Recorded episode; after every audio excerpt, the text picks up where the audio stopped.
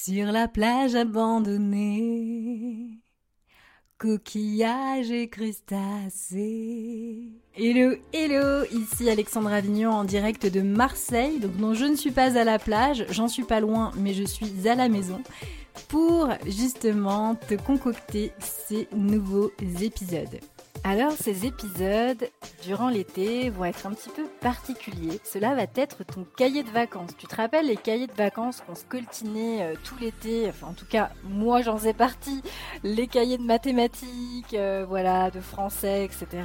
Bah là, j'ai envie de te proposer des cahiers de vacances un peu plus sympathiques quand même, plus agréables de mon point de vue. Ce sont des cahiers de vacances, donc chaque épisode aura une thématique précise en lien avec la connaissance de toi-même. L'idée, c'est que si tu fais partie de ma communauté, c'est probablement que tu fais partie des anxieuses et peut-être même que tu souffres d'acné adulte, puisque si tu me connais bien, tu sais que c'est ma spécialité. Et euh, parfois, quand on se retrouve avec une problématique inflammatoire comme euh, bah, l'acné, et ça peut être toute autre euh, problématique, hein, il n'y a pas que les problèmes de peau, eh bien la maladie nous invite finalement à revenir à l'écoute de nous-mêmes. Et souvent, on se rend compte qu'on a l'impression de bien se connaître, que nous nous comprenons. Et en réalité, eh bien, ce n'est pas le cas du tout. Ça a été mon cas. Si tu connais mon expérience, tu sais probablement, je l'ai partagé à maintes reprises, à la fois sur le podcast, à la fois à travers mes articles de blog ou mes posts Instagram. Toujours est-il, se connaître, c'est pas si simple que ça.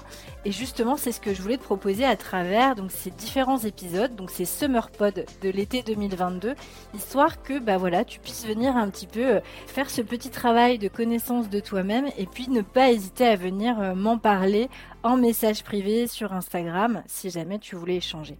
Alors évidemment, ça reste un travail relativement généraliste. Je vais beaucoup plus loin dans mes programmes, à savoir à fleur de peau et les sensibles.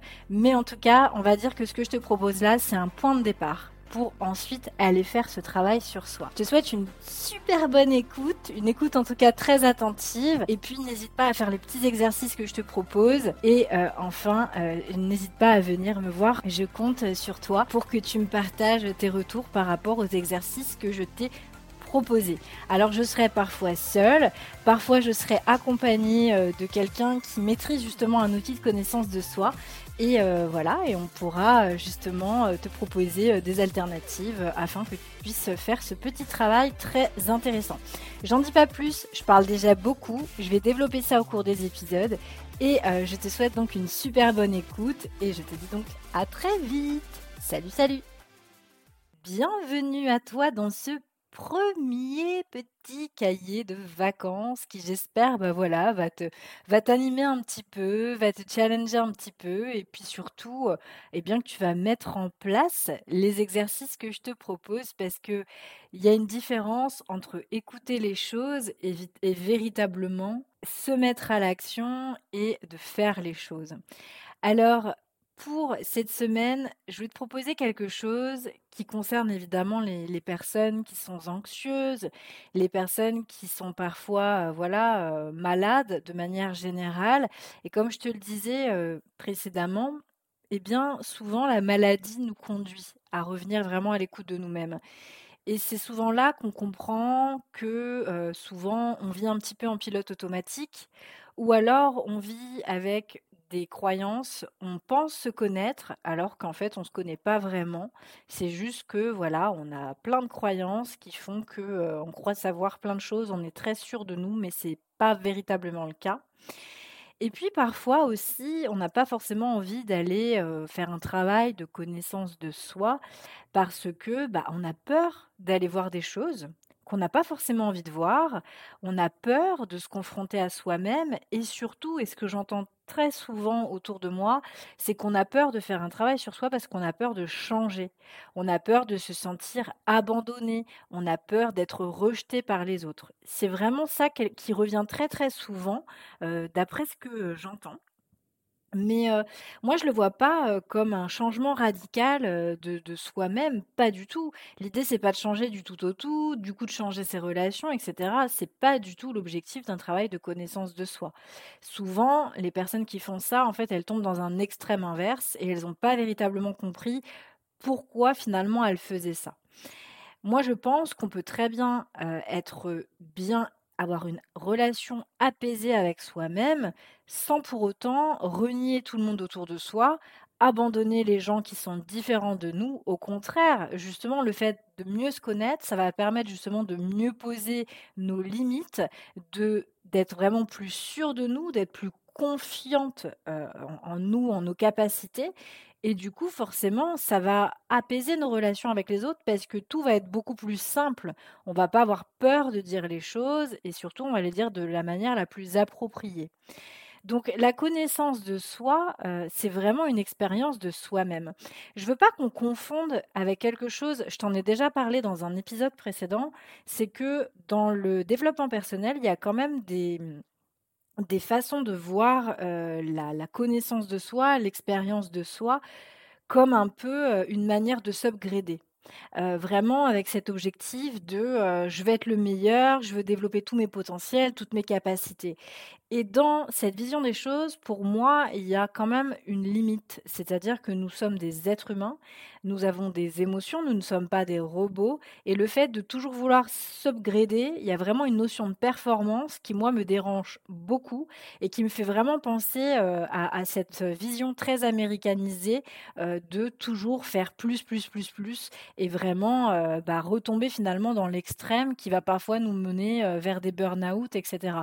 Parce que finalement, des gens qui créent des, qui se créent eux-mêmes des, des burn-out dans le développement personnel, ça existe aussi parce qu'elles ont tellement voulu s'apaiser, bien bien se connaître, elles se sont fait des nœuds au cerveau et, et elles ont vraiment voulu même mettre en place des routines très drastiques qui ont fait que, bah, au bout d'un moment, bah, ça fonctionne pas.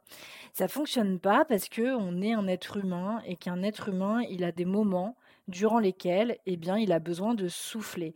Donc moi, je suis pas dans cette dynamique de s'upgrader en permanence, mais je suis vraiment dans cette dynamique de voilà, de, de voyage à l'intérieur de soi, d'expérience de soi-même, sans tomber finalement dans des extrêmes. Donc la question que je voudrais te poser cette semaine, c'est déjà, est-ce que toi, tu as déjà pris le temps de faire un bilan, par exemple, de personnalité? Qui permet justement d'apprendre à se connaître. Peut-être que tu l'as déjà fait dans le cadre de ton travail, parce que c'est super fréquent. Hein. on, le voit beaucoup, les RH, euh, les ressources humaines, dans beaucoup d'entreprises proposent euh, de faire des tests de personnalité. Et donc, euh, j'aimerais bien te parler de, certains tests cette semaine qui sont, selon moi, extrêmement intéressants. Et Bien évidemment, ça va être un questionnaire, un test à l'instant T, alors que se connaître véritablement, c'est le travail de toute une vie. Hein. Euh, on va évoluer tout au long de notre vie, on va voilà, on va vieillir et, on, va peut-être devenir de plus en plus sage ou pas.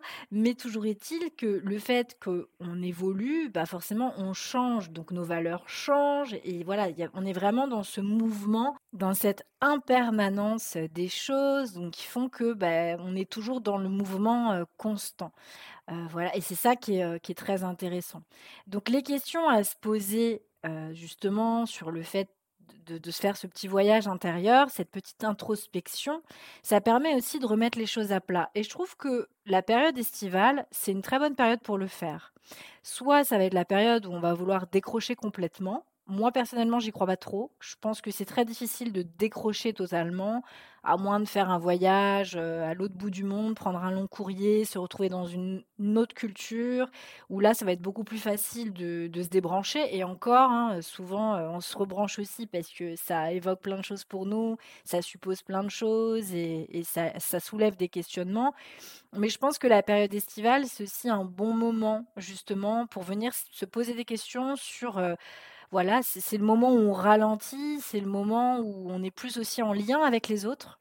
Et, euh, c'est justement le meilleur moment pour se poser des questions sur nous-mêmes, puisque justement, notre rapport aux autres va beaucoup nous conditionner notre rapport à nous-mêmes et inversement. Donc les questions euh, très philosophiques, mais euh, voilà, qui sont très utiles, à savoir qui suis-je, euh, quels sont mes traits de caractère, c'est quoi mon tempérament, quelles sont mes valeurs, quelles sont mes forces, quelles sont mes faiblesses, ce sont des questions qu'il faut se poser réellement. Et c'est des choses qu'il faut mettre à l'écrit. Parce que c'est bien beau de les penser, mais le fait d'ancrer les choses dans la matière, c'est complètement différent. Donc développer une, bonne connaissance de soi, ça va permettre plus facilement bah, déjà d'aller au plus proche de sa personnalité, de ses propres besoins, mais aussi ses besoins avec les autres, plus tu vas te connaître, plus ça va être simple pour toi de voilà de poser un cadre avec les autres, d'avoir des relations plus saines, plus authentiques aussi, et ça va te permettre évidemment de gagner en confiance parce que comme je te l'ai déjà dit, la confiance, c'est une capacité qui se développe. Et pour ça, il faut par exemple bien connaître les raisons de ses stress, savoir les gérer, comprendre aussi ses émotions ou les reconvoquer si on est coupé de ses émotions. Voilà, il y a tout un travail à faire qui va permettre de développer cette confiance en soi. Et le fait de justement se poser toutes ces questions sur qui nous sommes, sur nos forces, nos faiblesses, etc., ça va contribuer évidemment à faire en sorte que on trouve un équilibre personnel et surtout un, un meilleur épanouissement. Et on croit souvent se connaître parce que finalement on est conditionné par rapport à notre éducation, et notre personnalité, souvent, euh, notre identité est très marquée par justement l'éducation qu'on a reçue via nos parents, euh, à l'école, euh, même carrément dans nos jobs avec nos employeurs. Et ça, ça va affecter directement nos comportements et ça va déterminer notre rapport à nous-mêmes, mais évidemment notre rapport aux autres et à notre environnement. Donc apprendre à se connaître, c'est pas forcément une lubie du développement personnel, loin de là. La connaissance de soi, elle est beaucoup utilisée, notamment donc comme je le disais tout à l'heure et c'est ce que je vais évoquer maintenant, les tests de personnalité que les RH dans une entreprise peuvent nous faire faire. Pourquoi on nous fait faire des tests de personnalité? C'est pas pour nous mettre en difficulté, c'est pas pour nous rendre les choses inconfortables. Non, pas du tout. C'est juste que ça nous permet de savoir comment on fonctionne, quelles sont nos forces, quelles sont nos faiblesses, comment on va se placer au sein d'une équipe, quel type de personnalité on est par rapport aux autres personnalités de l'équipe. Donc ça va, être, ça va nous permettre d'apprendre à mieux nous adapter, mieux nous comprendre. Et voilà, tout le monde fonctionne différemment et euh, certaines personnes ne vont pas aussi intégrer les informations de la même manière que qu'une autre. Et ça, ça, il faut le savoir. Je prends un exemple très personnel. Je sais que, par exemple, mon conjoint qui partage ma vie depuis 11 ans maintenant, lui a été recruté dans une structure et on lui a fait très bien comprendre que sa personnalité a été un énorme plus dans son recrutement parce que c'est quelqu'un qui est très diplomatique, qui est très posé, qui a une très bonne gestion de, crise, alors que d'autres personnalités vont peut-être monter dans les tours beaucoup plus rapidement. Euh, des personnalités qu'on appelle un peu, qui sont un peu très rouges, si je puis dire. Et lui, c'était pas, c'est pas du tout son cas. C'est quelqu'un qui va être beaucoup, qui va être très très posé et souvent c'est des profils qui sont recherchés aussi dans des équipes où il va y avoir des profils un peu sanguins. Donc, quand une entreprise propose un test de personnalité, c'est pas pour nous emmerder, c'est justement pour voir comment elle constitue leur équipe. Et je trouve ça super intéressant. Et évidemment, moi, là, je donne l'exemple du pro parce que c'est quelque chose que je connais, parce que j'ai des RH autour de moi aussi qui m'en ont beaucoup parlé, et parce que moi-même, j'ai déjà fait des tests de personnalité que j'ai trouvé super intéressants, qui m'ont permis en tout cas de mieux me connaître à l'instant T. Celui que je vais te, le premier que je vais te présenter euh, très rapidement, parce que l'idée c'est pas de rentrer non plus dans les détails de ces tests, mais plutôt que tu ailles les faire parce que ça dira des choses de toi qui seront intéressantes. Le premier, c'est le MBPI, le Myers-Briggs Type Indicator, donc l'indicateur typologique de Et euh, le MBTI, moi, je l'aime beaucoup parce que euh, il permet d'identifier 16 grands types de personnalités à partir de deux pôles opposés à chaque fois sur quatre axes. Et c'est super, euh, super intéressant parce que moi, en ce qui me concerne, le, le MBPI, je l'ai fait plusieurs fois sur plusieurs années et il n'a jamais bougé. Ce qui est très intéressant parce que pour certaines personnes, le test peut bouger. Et c'est ça qui est intéressant. Il faut s'amuser à regarder justement en quoi il bouge. Est-ce que justement c'est carrément la personnalité qui a bougé, ce que je doute, ou est-ce que ce sont justement les, différents pôles qui ont bougé selon les quatre axes qui sont présentés Donc l'idée, c'est de mettre en lumière des dominantes psychologiques et euh, particulièrement donc pour mieux se connaître, mieux comprendre donc ses relations interpersonnelles et euh, évidemment pour certaines positions euh, professionnelles, c'est super important. Le MBTI, lui, classe les individus donc en 16 profils qui vont être caractérisés par une combinaison de quatre lettres qui va désigner ses préférences comportementales. Moi, pour donner une idée, le MBPI, je fais partie de, des des, diplomates. Je suis médiateur, donc le INFPT. Et donc, les quatre grands, les quatre grands axes, voire moi j'en ai un, deux, trois, quatre, cinq. J'ai donc esprit, énergie, nature, tactique identité. Je sais que du point de vue de l'esprit, je suis plus introvertie qu'extravertie. Donc ça c'est pas une euh, c'est pas quelque chose de nouveau, tu le sais. Je sais, ça ça m'avait surprise d'ailleurs, c'est que au niveau de l'énergie, je suis plus considérée comme intuitive que observatrice. Au niveau, par exemple, de euh, l'identité, je vais plutôt euh, être du côté des prudents.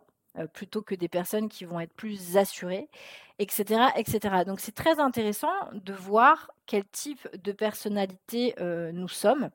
Et euh, en ce qui concerne justement ce MBTI, donc ces quatre lettres, les quatre lettres que j'ai pu te, mentionner en, en, prenant mon propre exemple, il y a donc le I, donc introversion, le E, extraversion, donc ça, c'est un critère qui permet de savoir comment un profil va se ressourcer. Donc moi, par exemple, je te disais que j'étais plus introvertie qu'extravertie, ce qui ne me choque pas puisque j'ai besoin de me ressourcer en étant seule. Euh, le E, donc l'extraversion, les extravertis, eux, par exemple, ils vont plutôt se ressourcer en allant dîner avec leurs amis. Alors que le I, l'introverti, au contraire, lui, il a besoin de se retrouver seul. C'est très simple. On a aussi S, donc sensation, I, intuition. Donc là, ça va plutôt désigner la façon dont la personne va capter les informations. Donc le S, il va avoir davantage confiance en ses sensations, alors que le I, lui, va fonctionner davantage par intuition. Donc moi, je t'avais parlé de, mon cas, donc je suis I. On a également la pensée, donc T, sentiment F. Donc ça, c'est un critère qui va se référer plutôt à la manière dont la personne va prendre une décision. Le T, lui, va faire, il va prendre en tout cas ses décisions à partir d'informations rationnelles, alors que le F, lui, va écouter beaucoup plus ses sentiments. On a également le jugement, donc J, et perception P. Donc ça, c'est des critères qui vont désigner la manière dont une personne va voir le monde et sa manière de réagir. Le J, lui, va prévoir, par exemple, un cahier des charges très structuré, il va anticiper toutes ses actions, alors que le P, lui, il va plutôt avoir tendance à mieux travailler dans l'urgence. Donc ça, encore une fois, ça dépend vraiment des, des profils.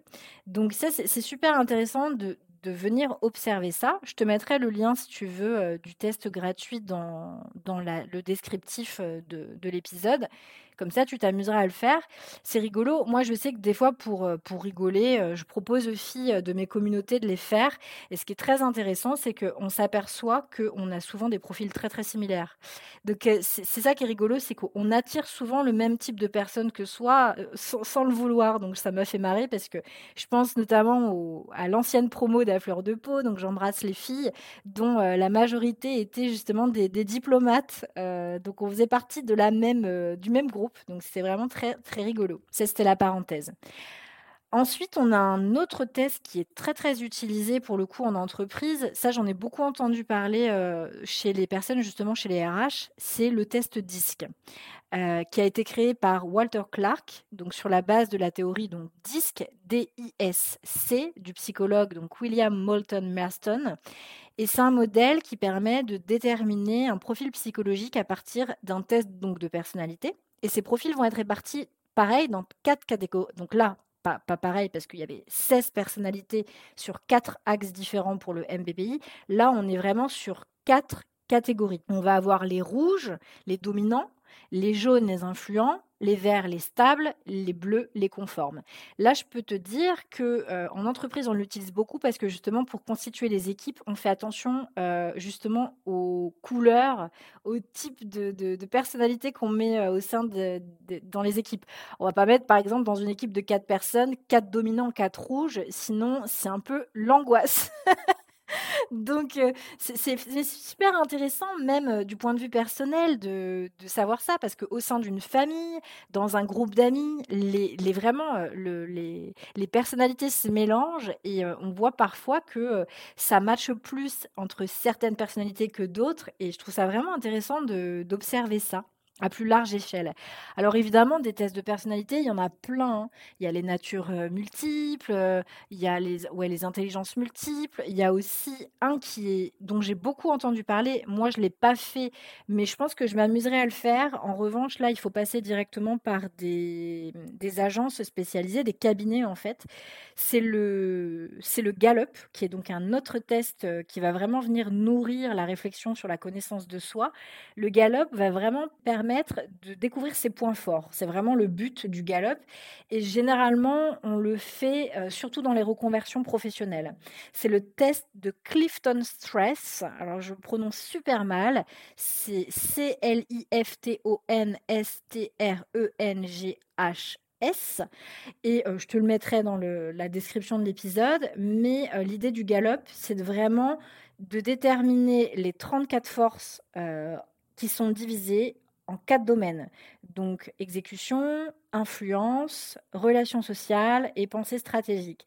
Et pour certaines personnes qui m'en ont parlé, Big up Frédéric, si jamais tu entends cet épisode de podcast, eh bien ça a été radical. C'est-à-dire que certaines personnes, ça les a, mais vraiment, euh, ça leur a fait un bien fou. Elles ont permis de, bien comprendre quels étaient leurs points forts et du coup, elles ont fait des reconversions euh, vraiment de dingue.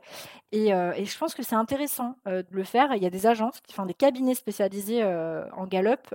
D'ailleurs, si ça t'intéresse, justement, on m'en a proposé un, je crois qu'il est même pris en charge par le, hum, comment ça s'appelle, le, le, compte de formation euh, dont j'ai oublié euh, le nom, mais tu verras de quoi je parle. Et ça, ça, peut être intéressant. Si tu pensais par exemple à une reconversion professionnelle, par exemple, ça peut être intéressant. Il y a aussi le process communication, donc là qui a été inventé par la NASA. Euh, donc c'est le Process Communication Model.